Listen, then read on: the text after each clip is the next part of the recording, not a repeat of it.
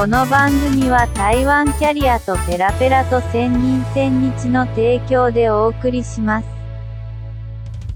那我们今天很荣幸的邀请到这个在 Facebook 上面这个有很多很多人在关注的一个，嗯，算是这个粉丝团组 Facebook 的粉丝团组，让我们欢迎佩酱。Hello，大家好，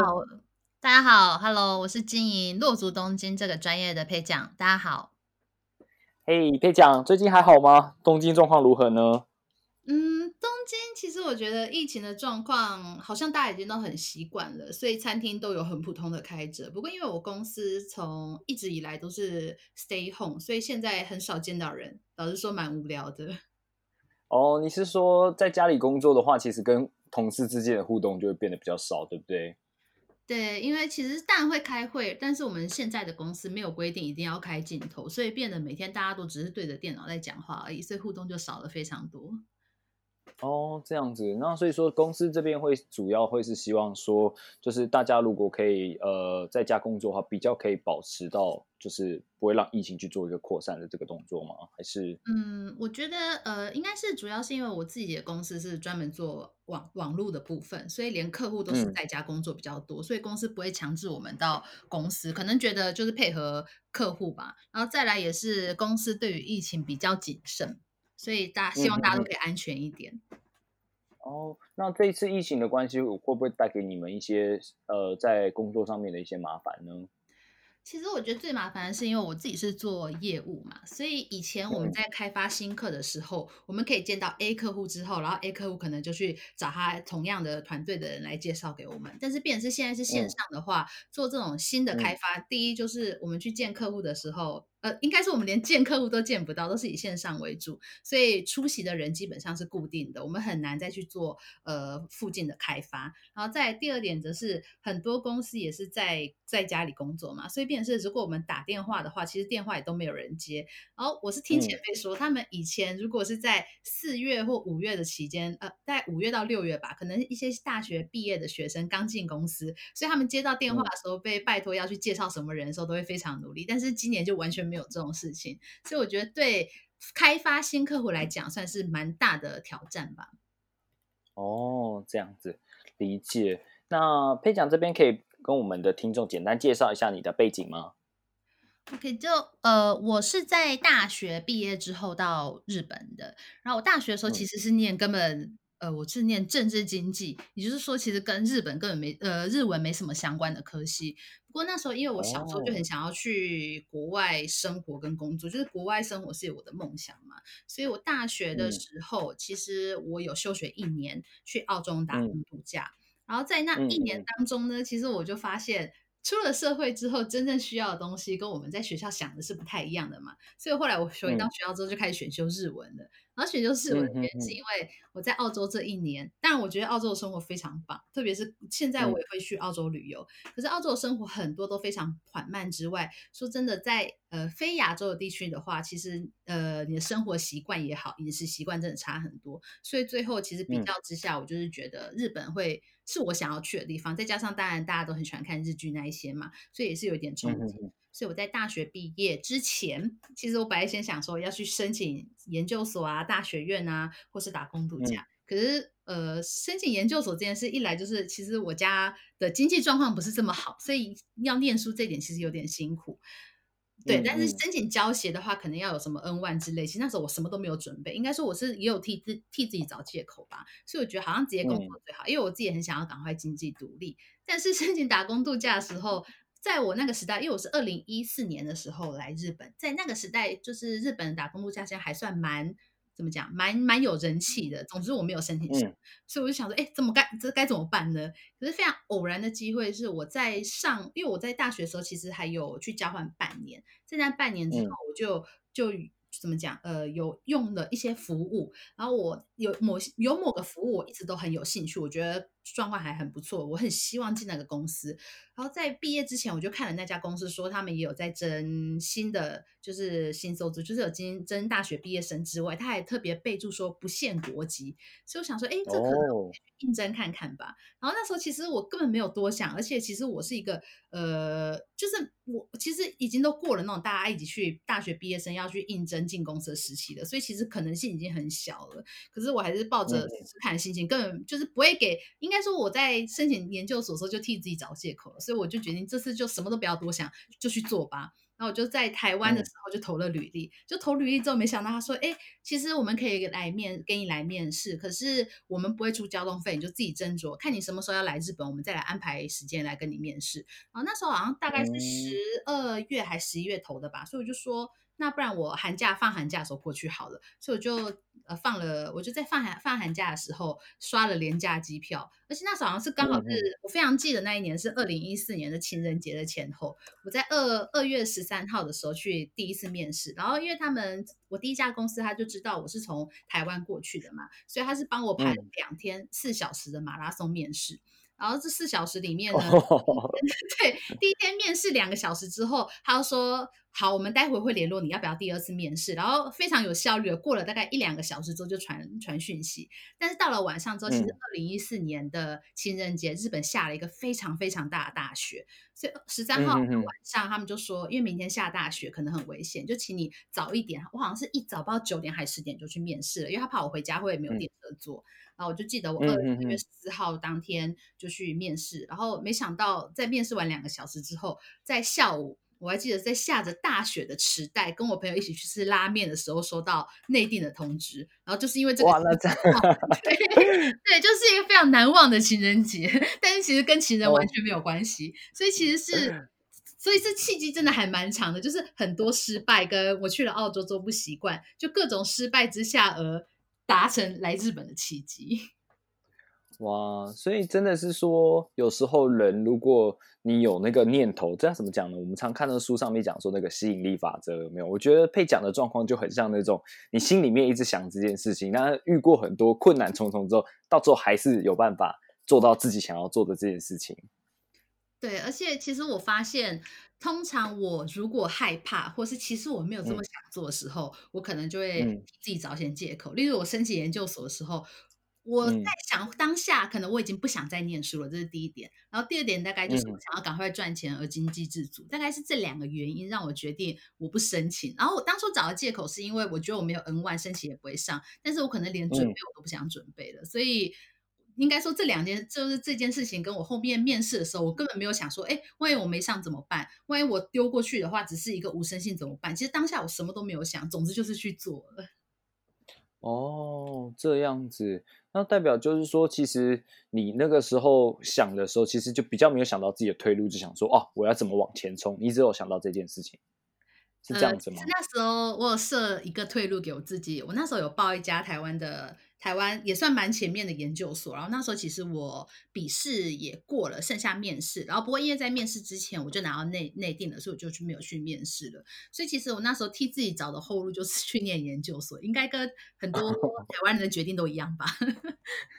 哦，我理解。有，当然我知道啊。我觉得这不光是台湾啊，我觉得日本也是这样。日本他们通常在这个大三、大四的时候就会开始，应该说是在大三的时候就开始做他们修卡兹嘛。然后修卡兹没有成功的人的时候，他们其实就会立马去找大学去考考研究所。然后发现考完研究所的时候，他们还是属于新收这个状态嘛。那所以再再再来面试一次，我觉得我发现呃，这个在台湾跟日本好像都有这样的现象。那我想问一下，就是说，那其实，在日本啊，这样子前前后后也大概弄了五六年左右。那有没有什么事情是在你觉得说在日本生活的时候印象很深刻一件事情呢？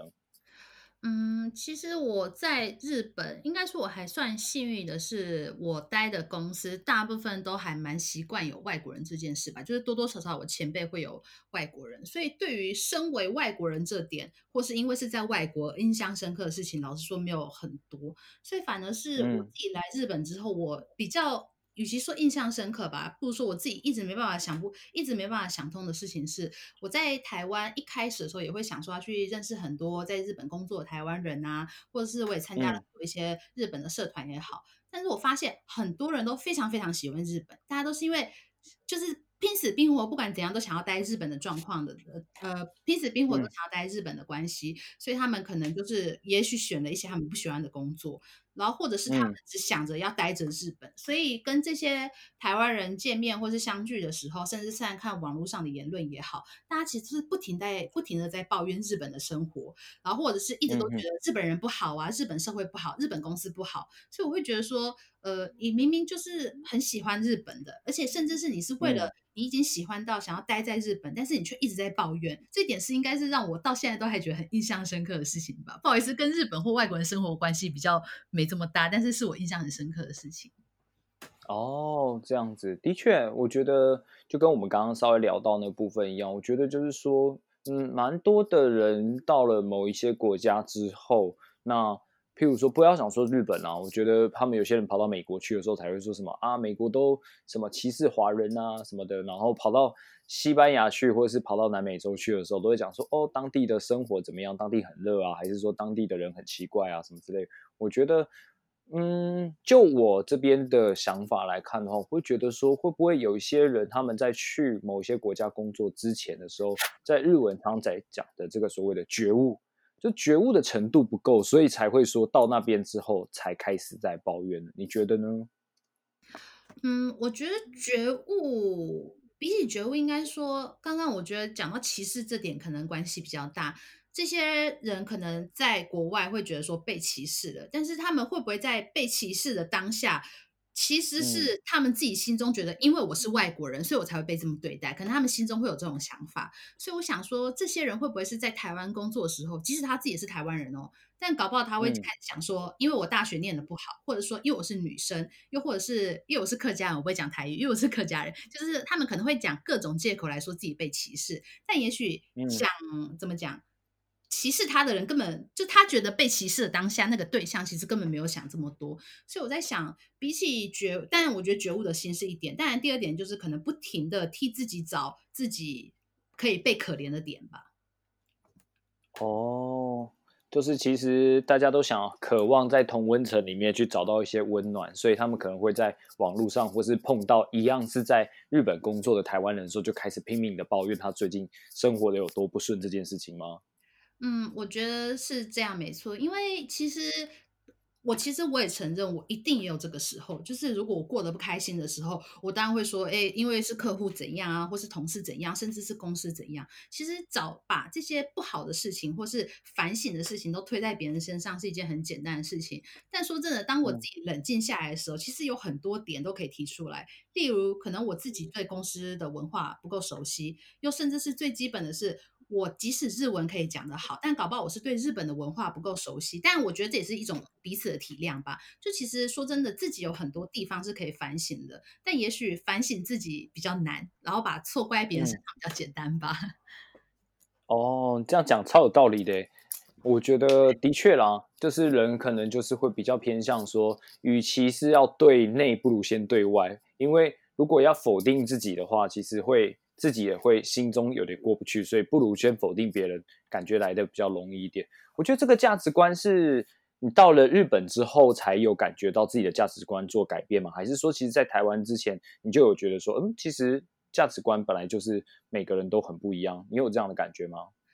其实我觉得我自己在台湾的时候，可能呃。没什么可以被歧视的地方吧，就是我就是普通的人，所以不会有人特别被歧视。所以我觉得我当时就是我以前在台湾念书的时候也好，我可能都会把一些不开心的事情跟也是都怪罪在别人身上。所以我觉得就是对我觉得那个时候的价值观就跟我现在讲差不多。不过我来日本之后啊，其实我一开始也会觉得说，台外国人就是劣势，在日本眼前我们就是低等。但是现在我会觉得说，这些其实都只是自己能力不足的借口，因为其实很简单嘛，我觉得可能大家都有一样的想法，只是真的有没有做到是另外一回事。就是其实当你想要做到别人要求你八十分的时候，你做到一百分，你有二十分的这些 range 给人家去习惯的话，其实你就很比较不会被怪罪。例如，我觉得在做，因为我自己是做业务，我就拿业务的事情来讲好了。当然，我在做业嗯务的时候，可能有些客户也好，或者是我的前辈也好，他们会觉得说，你是一个外国人，你真的可以理解我们的问题吗？你真的可以好好提案吗？就其实我到嗯我之前的公司也好，现在的公司也好，我都有遇到这些客户跟前辈。不过，只要当我把成绩，我只要拿出非常呃日文是啊多 d 就是非常怎么讲，非常卓越的成绩的话，那其实这嗯些客户就会觉得说，哦，你真的是可以协助我们的人呢。然后前辈也会觉得说，哦，这样你成绩也做出来，那其实就跟日文没有关系了。所以我会觉得说，我以前也会觉得怪罪在别人身上很简单，但是只要你去好好想着，为什么你被人家讲了一些不开心的话，或者是直接直白一点讲，就是被歧视。那被歧视一定就会有原因，就可以去找这些原因，嗯然后找到原因之后，你就可以去做解决。所以，就其实开回到刚刚讲的，把这些错怪到别人身上的时候，你就不需要去解决问题了，因为你可以讲一句话，就是反正别人我们是没办法改变的，环境我们是没办法对，只要讲这对两件事情，你就变得，哎，我什么都不用变了。可是如果你是把错误或是反省的点是放在自己身上的话，你就会觉得说，好，我日文不好，但是我必须要提案，那我必须要做到什么呢？第一，你的思绪要非常的理，非常的呃明明确，非常的清晰，你才可以知道你要去跟客户提案什么。然后再来第二就是你要非常了解客户想要什么，所以当你当客户讲了一些你根本听不懂的事情、听不懂的问题的时候，通常歧视自己的外国人会觉得啊，是我日文不好，所以我听不懂。那我不敢问，因为我问我会怕我被觉得说我日文不好。但其实大多数，因为大家都知道日文讲话比较颠三倒四的，就是那个文法是比较难的，所以其实客户自己讲完之后，他们也未必知道自己想要问什么。所以其实我觉得在日，我觉得不管用英文也好，日文也好，中文也好，去反复的去问客户说你的你想要问的意思是这样吗？就其实可以很大胆的问问题，但是可能大部分人就是自己不是 native speaker，所以就比较没有这种自信嗯吧。然后在第三点，我觉得最重要的就是你要对自己有自信。那对自己有自信不是自傲的我事情，而是你要非常了解你自己是在要提案什么，你要对你自己的提案，还有对你自己本身是要有信心的。所以我觉得其实只要做到这个这三点，无论是我做业务的提案也好，你在社内跟人家开会的沟通也好，又或者是最一开始基本的面试也好，我觉得只要保持这三点，应该就可以比较顺利吧。哇，这讲的太好了！我觉得身为一样是身为台湾人，然后觉得可以从就是现在在日本工作的配长嘴巴里面说到这件事情，我就觉得说哦，其实刚刚在讲的这些事情啊，不光是说在日本工作是这样子，在海外工作的大家更是应该要就是好好的去想想说，要怎么样做这件事情，才可以让这件事情顺利，而不是要怎么样去抱怨或是怎么样为自己找借口。哇，那可以跟大家分简单分享一下，就是说你会觉得说，譬如说在日本工作的时候的日本人，他们工作的价值观跟台湾人普遍，或者说你刚刚开一开始到日本的时候的那种价值观上面是有什么不太一样的地方吗？可以简单举几个？嗯，同对同事们，的话，嗯，一开始我也会替日本人贴标签，又会觉得因为是日本人嗯就这样子，我一开始也会做这件事情。但是、嗯你刚才提到这件价值观这个问题，我觉得很有趣，因为我进了，其实我转职的次数非常多次，我现在待的是第几家公司？第四家还是第五家公司的，所以我会嗯发现，其实每个人都非常的不一样。就是不是因为他本人就有一贯的道理，就是每个人做事情都不一样。我当然有那些会为了工作全心全力付出的前辈，然后也有就是时间嗯一到就会消失的前辈，然后再加上我嗯现在跟我现在公司跟前公司比较多人都是已婚的，日本人大多都是已婚的，所以他们其实会花嗯。很多时间去陪家人也好，然后照顾小孩也好，所以他们其实对工作的态度跟其他未婚的日本人是差很多的。所以我嗯。觉得贴标签这件事可能本身就是有一个问题，因为我其实跟一个非常非常有名的公司，一个非常非常年轻有为的日本人讨论过这件事情嗯是，因为日本人，他也是到美国念过书，哎，还是他在家，他就是他也去国外念过书的人，然后再加上因为他是日本人，你我们可能大家会觉得说，啊，日本人在亚洲就可以过得很开心吧？但事实上，他除了待过亚洲之外，他甚至也到欧美留学过。然后当然他在一开始的时候，但是他口音也不是很好，所以他但有遇过这些歧视的部分。所以我当初就问他说，你会不会觉得就是身为外国人啊，在国外生活的时候，会不会觉得被歧视很不开心啊？或是会觉不会不会觉得这些文化好像没办法适应呢？就是其实我是问了一个怎么讲，出国的时候都会想要问的问前辈的问题。但是那个前辈那个日本人跟我讲了一句话，他就是说：首先你干嘛要分外国人跟你自己啊？大家都都是人嘛，而且每个人的价值观都不一样，所以你也许问遇到 A 赏 A 赏可能是一个非常呃。你觉得个性非常差，然后就是会在职场霸凌你，会对你性骚扰的人。但是也有一个 B 厂，也许他们性别都是一样，但是 B 厂就是会晚上找你去吃饭，也不会逼你去一定要去跟他们喝酒，也不会强迫你做事情的人。就其实你在公司里面可以遇到非常多样的日本人。但是我那也知道，我到日本我遇到不开心的事情的话，其实第一句话就是讲说日本就是这样子嘛。这句话是一个非常简单去怪罪别人的事情，但是同时也是一句让你不再去思考的事情。其实我觉得可能又也可能是因为我自己在台湾没有工作过吧，所以我其实不太知道台湾的工职场的风气。不过我最近的工作其实有多多少少有开始接触一些台湾人，其实我会觉得说真的是看人，有些台湾人真的就是非常的友善。会帮助你做很多事情，就是你可能讲 A，他会帮你做 A 到 A plus，然后但日本这样子，可能你做你讲 A，他就做 A，但是有一些日本是你讲 A，他会做帮你替到做到 A plus，那台湾也是一样，所以我会发现我是外国人，你是日本人或是什么人，其实真的这些都只是贴标签而已，所以这应该是我来日本之后，应该是我遇到那个在国外。呃，留学过，然后在日本也发展的很好的日本人前辈，跟他说完话之后，其实我价值观就差蛮多的了。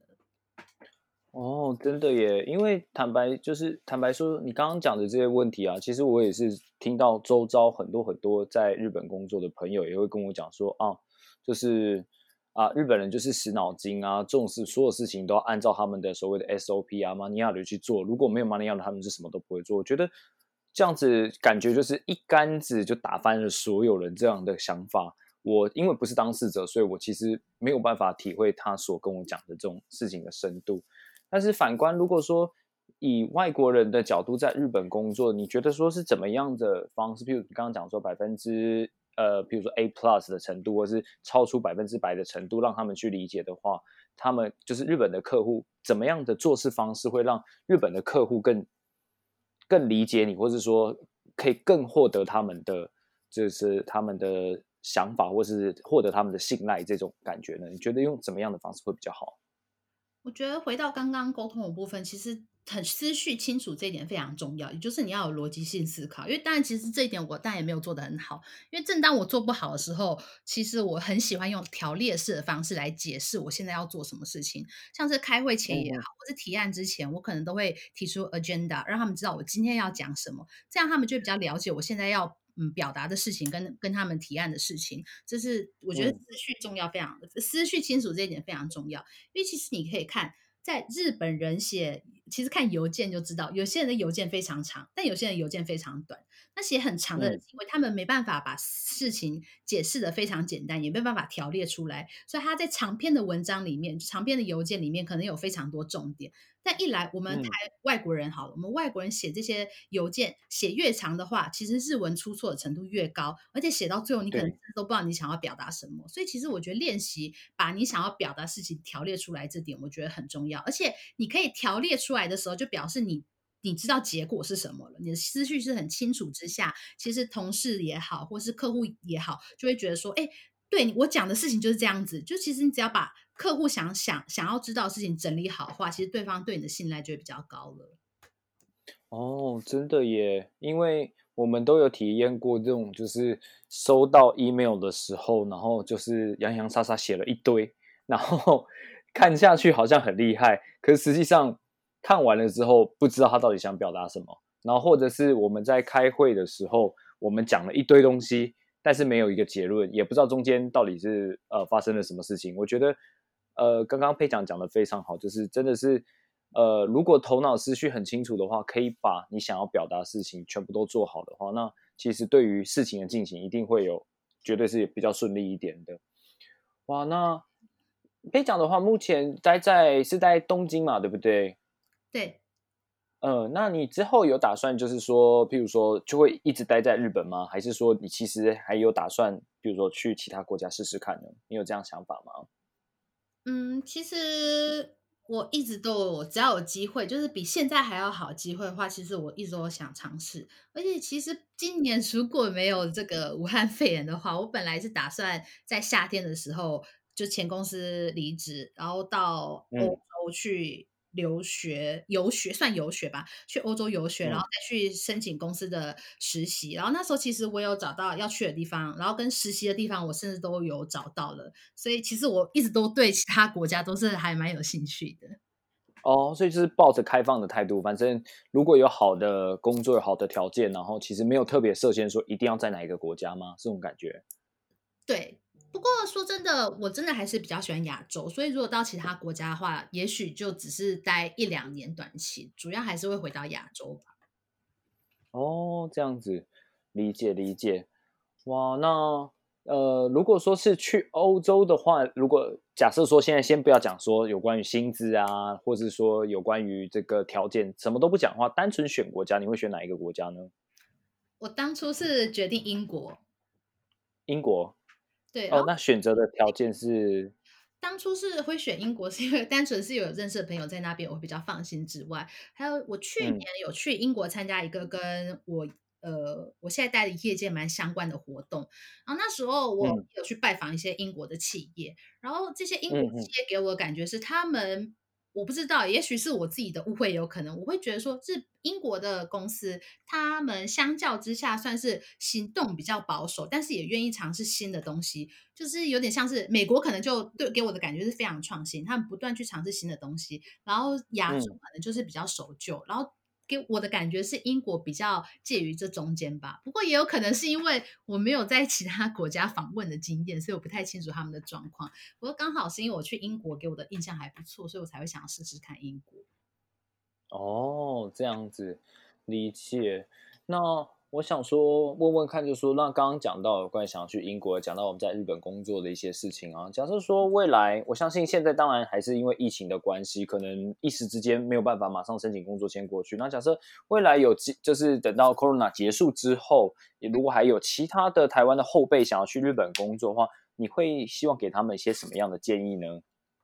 我觉得可能。第一个可能要先设立自己的目标吧，而且目标要设立短期、中期跟长期。因为我相信短期大家第一个目标就是先到日本嘛。我觉得为了来，为了到日本做什么，只要可以拿到签证都可以的话，其实我觉得这个想法没有错误，因为你有达到你第一个目标。但重点是之后中期你想要做什么，长期想要做什么。假设你长期是长期目标是我十年之后还要定居在日本，那你可能要先想，现在短期之内来日本这个工作是可以让你持续做到十年之后吗？我觉得你可能要把这些目标设下来。在中期目标的话，你可能会想说，我在职场上要达到什么样管理中层管理职也好，或者是我大概薪水要拿到多少也好，或是我想要。去到什么业界也好，我觉得这些事情都可以事先决定，因为不先把这些中短期、呃短期、中期、长期目标定好之下，其实来到日本，我觉得会蛮迷惘的。因为特别是可能未来日本之后来来到之后，你可能会觉得跟想象的不一样，可能会就会每天过得很不开心。当你没有中期目标去努力的时候，你可能就会一直过着不开心的生活。而且你越不开心的话，你越不会试着检讨自己，你就会一直留在这个不开心的情绪跟不开心的环境。但是如果你有中期目标，而且你也很坚决，我就是要做到呃某个业，我就是要去做到某个职位的话，其实你在不开心的时候，你会想着我这个目标还没有达成，所以要不断去精进自己。而且特别是只要你有终极目标，你就会想着我现在不从现状改变自己是一件很难的事情，因为其实人类的脑子是呃怎么讲是。被借由不想改变而造成的，因为去改变的话，你会觉得很麻烦，再来你会觉得会有一些风险，所以你就会一直留在现状，即使不开心，或是根本你过得没有很好，你还是一直留现状，而且甚至你还会找一些来事情来说服自己说，哎，至少我现在有签证啊，然后至少我现在就待在日本啊，我只要可以去吃喝玩乐日本就好了，就是你会一直替自己找借口，所以我觉得真的要定目标很重要，再是你要坚决自己的目标，我觉得这两点是最重要的吧。哇，真的目标很重要啊！没有目标，可能就会行尸走肉，然后恍就是恍恍惚惚的这样子度过了几年之后，发现自己可能没有做到自己当初所想要的东西，没有得到自己想要生活。可能大部分我觉得啦，我看到现在为止，通常大概就是三年就是一个门槛。通常三年之后没有做到什么一个一定的成就，或是没有达到自己心中的一个目标，大部分人都会选择回台湾呢。我有这样，我发现有这样的状况。你你周围周遭的朋友也会这样吗？呃，其实我周遭的人都 待蛮久的，所以我可能比较没有这个经验。不过我发现，可能就是刚刚 Chris 提到说这个三个月的呃三年这件事情，因为大家都会觉得说，哎，我现在过得不开心，然后我去跟同温层抱怨的时候，大家也都会说很不开心，这些事情都没有办法改变。所以三年之后，原来三年大家是极限的话，那大家都回台湾，就是。因为自己没有决定好目标之下，你就会想要活着跟别人一样的生活，然后会给自己借口说：“哦，我已经待了三年了，我已经努力过，但就是没有办法改变事情。”就是怎么讲呢？你一直在过着复制别人的生活吧，因为你没有自己的目标。所以我觉得真的很需要，就是坚定自己的想法，然后不要被这些环境或是大多数意见来影响。因为怎么讲，网络上我们看到的事情，真的都是一部分。例如我们在这些同温层里面，大家都是不开心嘛，然后很开心，可能在你们大家都不开心的时候跳出来说，可是我觉得日本很好啊，我公司也还不错啊，就是通常过的。我自己也会呃经营粉砖，其实还有一点是因为，通常大家过很好的时候都不会拿出来讲，可是我在粉砖上面是有苦有乐，有开心的时候，有不开心的时候。就其实我会觉得说，当然工作上也有不开心的事情，在日本上当然有不开心的事情，但是只要你努力做一些事情，或是你有不一样的想法话，你有不一样的想法，而且你有去尝试要去达到你的目标跟你的想法话，其实很多事情是有机会好转的。但是可能大家都是看到别人的不好。别人的经验就决定我自己也不行，所以我要回台湾，就是一直都被别人的东西影响吧。可能要做着自己，才可能比较能够长久一点。因为假设你是做自己，然后你是做一个，也许在别人别人眼中。不是这么好的工作，但只要你自己觉得这是你想要做的事情的话，你就有办法坚定下来。又甚至是被别人说你这样薪水很低，然后觉得被这样讲不开心之下，觉得那我还是回台湾好了。可是如果你做的工自己喜欢的工作，而且这个工作在整体大环境之下平均薪资就这样的话，那何必不开心呢？因为这个环境，如果这个业界就是这样的话。就没什么办法好改变嘛，那不然你就是换业界。如果你是斟酌在你的薪水的话，那当然就是换业界。但如果你已经做到你喜欢的工作的话，那当然就是你要研究说，那你在过几年之后可以涨薪资啊，或是过几年之后可以做到喜欢的工作。所以其实说到底都是你只要想着自己想要什么，然后不要去复制别人的经验的话，那我觉得应该就可以待比较久一点吧。哦，真的也！我们我们大部分人会可能用。其实我们常常讲的说没有比较没有伤害。其实如果硬要把你的生活，比如说其他，因为我们知道，其实在日本待呃在工作的台湾人其实是非常非常多。那所以说每个人都要如果要去做一些比较的话，那其实呃一定或多或少会有失落或怎么样。但是就像佩讲你刚刚讲的，如果可以坚定自己做自己的话，不要去想别人怎么做，只要自己做的开心，我觉得这个是一个蛮好的，算是。嗯，观念上面如果有稍微转变的话，应该就可以在日本待的再更久一点。哦，那我想问一下，那如果像这样的话，佩讲在如果我们刚刚讲很多的工作事情，我们简单讲一下。那如果说有关于像是朋友之间呢，假设说你做了这么多的工作，那你有没有什么样的一个方式是让你可以去，譬如说发散你的 stories 啊，还是说你有在日本有什么样的兴趣，可以让你保持一直很高的这个工作的 motivate 这种感觉呢？嗯，我现在真的因为疫情老实说我最近也不太不太能发散自己的，呃，不太能发散自己了。不过之前工作的话，其实当然就是跟，当然就是旅行，旅行是第一点，甚至不不论是日本还是国外，我去年其实私人的旅行我就去了三次，真的还蛮喜欢哦。对，然后再来就是。呃，我之前的应该说我现在是做业务的关系，所以其实有很多机会可以跟客户去吃还不错的料理，所以我觉得这也是我发生。然后其实我还蛮幸运的，就是我前公司我进去之后，因为刚好后期我们在发海发展海外的事业，所以那时候真的飞到非常美国也好像刚刚讲英国也好，就其实飞了非常多国家，然后再加上我之前的公司带一起跟着我出国的前辈是非常喜爱喜爱美食的，然后也对酒非常有研究，所以在一天出差的时候，其实真的是累翻了，而且又有时差，吃美食这一点真的是我发散的最大。的兴趣之 一，然后再还有另一点就是，我来到日本之后，其实我喜欢上女偶像，所以我去看女偶像演唱会也是我我的兴趣之一。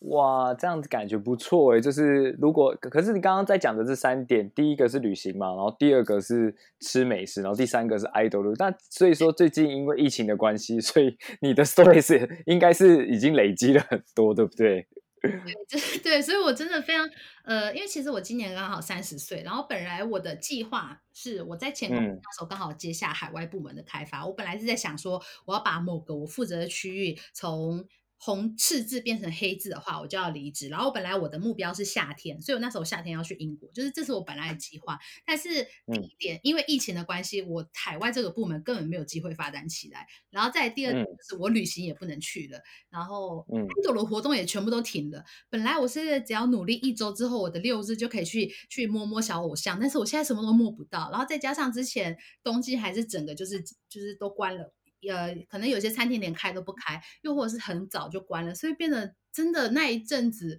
怎么讲？明明我是在家工作，而且生活也没有受到影响，工作也没有被减薪，就整体来说，知道从第三者来看，我算是幸运的。可是说真的，我真的过得非常不快乐，在那时候，因为被发散，所以其实后来就变得是说，我觉得真的也是设目标吧。例如，我现在其实刚进新的公司，那我可能目标就是，我至少在什么时候，之什么呃几个月之前，这呃几个月之内要卖出什么东西，或者几个月之内要达到什么数字，或是我可以理解公司的 process 之类的。就我觉得真的是目标吧，因为其实在我很不开心那时候，对我来说就是因为我丧失目标了。我本来想要做工作的目标没了，然后如果工作目标没了，发散的点又没了，便是我什么都没有了。所以我那时候真的，对，真的不太行吧。哦，这样子，那呃，我我好奇问一下，就是说，那如果像是这样的话，就是在日本工作，其他朋友你们之间也会，譬如说会互相的，会互相约去吃饭吗？还是什么？现在如果现在这个状况的话，你们还有办法就是见面，或是？讨论一些什么事情吗？还是其实现在也都很连出去见面都很不 OK 呢？其实现在还蛮有趣的是，我刚好我有一个前同事住离我家不算太远，就是我们中间点的话是彼此走路大概三十到五十分钟可以到的地方，所以我们最近都会约着走路，然后到某个地方集合去吃饭，所以还算还算可以啦，至少还有在见面。哦。你说走路上啊，对这一点的话，可能对于台湾的听众来讲，他们会有点不理解，因为其实因为东京很大，那其实走路的部分的话，以台湾来讲，超过十分钟以上骑摩托车就是件很正常的事情。可在东京的话，可能比如说你要呃从车站到你家，正常走个二三十分钟，可能都我觉得都还算是普遍范围之内。所以呃，现在可以有办法用走路，就是避免说就是搭电车或搭公车得到二度感染，是这样子吗？其实一开始，这这是一个很重要的原因，就是还是会觉得大家交通大众交通工具会不太好，因为再加上我同我同前同事虽然是日本人，可是他也是从长野过来，就他来外地工作。然后像我自己也是因为我从台湾过来的嘛，所以就是很怕在外地感染的话，其实我们都是怕会被家人担心，所以第一个当然是害怕被感染。然后再第二点是因为，老实说，一直在家里工作真的。不去动一下身体真的很痛苦，所以会想要出门。那出门已经不是十分钟就可以解决事情的话，那我觉得刚好散步三十到一三十分钟到五十分钟是刚刚好的时间。哇，那真的虽然很辛苦，但是觉得还是蛮值得。如果可以透过跟朋友见见面，互相散发一下压力的话，我觉得这个应该是算也算是一个蛮好的运动。这样子，对对啊，那。呃，我们最后的部分的话，我们也想要跟就是我们的听众讲一下，如果大家对于就是在东京工作啊，还是对于海外工作，还是工作的想法啊、呃理念啊、价值观等等，有更多疑问的朋友的话，大家可以直接上 Facebook 上面的粉丝团去搜寻“落足东京”，就可以找到配讲了，对吗？对对对，嗯，OK OK，那配讲会直会会会会会，如果说大家在这上面问你问题，你会会回复给他们吗？会会会，大基本上大家发讯息给我，我的回复率算蛮高的。不过就是 希望，呃，我觉得怎么讲，呃，我觉得来日本之后啊，不好意思，我要谈谈我自己的价值观。就是我觉得来日本之后，可能大家都会觉得，哎，大家都是台湾人啊，可以互相帮忙，所以很多自己可以做到的事情，可能都依赖去问前辈。所以，嗯，其实传讯息给我都回，但如果问的问题是可以搜寻得到的话，那也许我回的就会比较慢一点，或者会请大家先去搜寻吧。哦，我理解了，就是我们网络上常讲那个伸手牌，对不对？就什么事、什么功课都不做，自己就只会伸手那种。好，大家要记住哦，伸手牌的话 是不可以，是是不可以的，要记得要自己先做功课，再来去问配奖。对对对，OK OK。对啊，我们其实很一直很期待着，就是说等到这次的疫情如果稍微好一点、减缓了一点之后，其实我们一直很期待可以去。呃，日本走一走。那当然，我们更期待是，假设如果明年有真的可以办奥运的话，我们也是超希望可以去日本。毕竟在亚洲可以办奥运这种事情，真的是非常非常难的。但是目前看起来状况可能就是有一点点微妙，所以。这个部分的话，我相信一定有很多听众，也许他们现在人在日本，他们想回台湾。那也有很多听众是人在台湾，很想去日本的。我觉得大家就可能只能就是互相先忍耐一下。那等到状况比较好一点的话，我希望下次有机会可以在东京可以见到佩奖，就我们再约去去吃个美食吧。当然，当然。OK OK，好，那最后的部分的话，如果喜欢我们节目的观众的话，希望大家可以帮我们在这个 Pocket 这边帮我们评价一下，然后帮我按个五颗星，那也可以推荐给更多的好朋友，让大家来听听这个节目。那我们就下次见喽。OK，佩长，我们下次见喽，拜拜。下次见，拜拜，谢谢，拜拜。